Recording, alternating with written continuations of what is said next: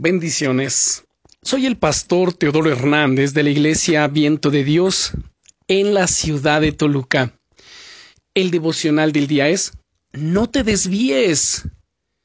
No sé si alguna vez has querido probar un camino nuevo para llegar a un sitio y al final has terminado medio perdido, sin estar muy seguro de dónde te encontrabas.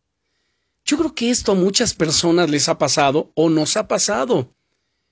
Recuerdo en alguna ocasión el relato de un compañero que decía que cuando era pequeño habían ido a visitar a unos familiares a una ciudad preciosa y que además les gustaba salir a pasear y que tenían ya un recorrido favorito por las calles del centro de la ciudad que solían hacer con regularidad. Y un día, en lugar de tomar el camino habitual, optaron por ir por una calle paralela que estaba al lado para cambiar un poco y ellos pensaban que esa calle iba a confluir con la que estaban acostumbrados, pero tras caminar mucho, descubrieron que no. De hecho, cuando se dieron cuenta ya era tarde, no sabían dónde estaban. Y en aquellos tiempos no había smartphone ni GPS, así que no les quedaba otro remedio que intentar corregir el rumbo hasta encontrar algo que les permitiese ubicarse de nuevo y tras algún tiempo caminando finalmente consiguieron ubicarse y encontrar el camino original. Al llegar a la casa donde ellos tenían que, por supuesto, llegar, miraron el mapa y descubrieron que esa calle que habían decidido tomar no era en realidad una paralela. Se abría hacia la izquierda de una forma muy sutil, pero constante, y es por eso que sin darse cuenta se habían separado mucho del camino original.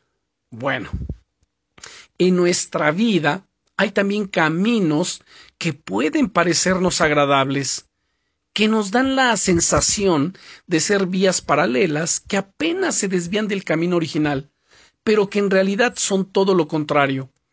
Es por eso que la Biblia dice en Proverbios capítulo 14 y versículo 12, hay caminos que al hombre le parecen rectos, pero su fin son caminos de muerte.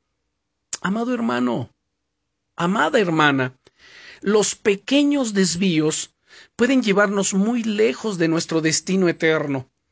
A lo largo de estos días vamos a analizar qué tipo de desviaciones y distracciones pueden hacernos perder el rumbo y qué podemos hacer para mantenernos siempre firmes.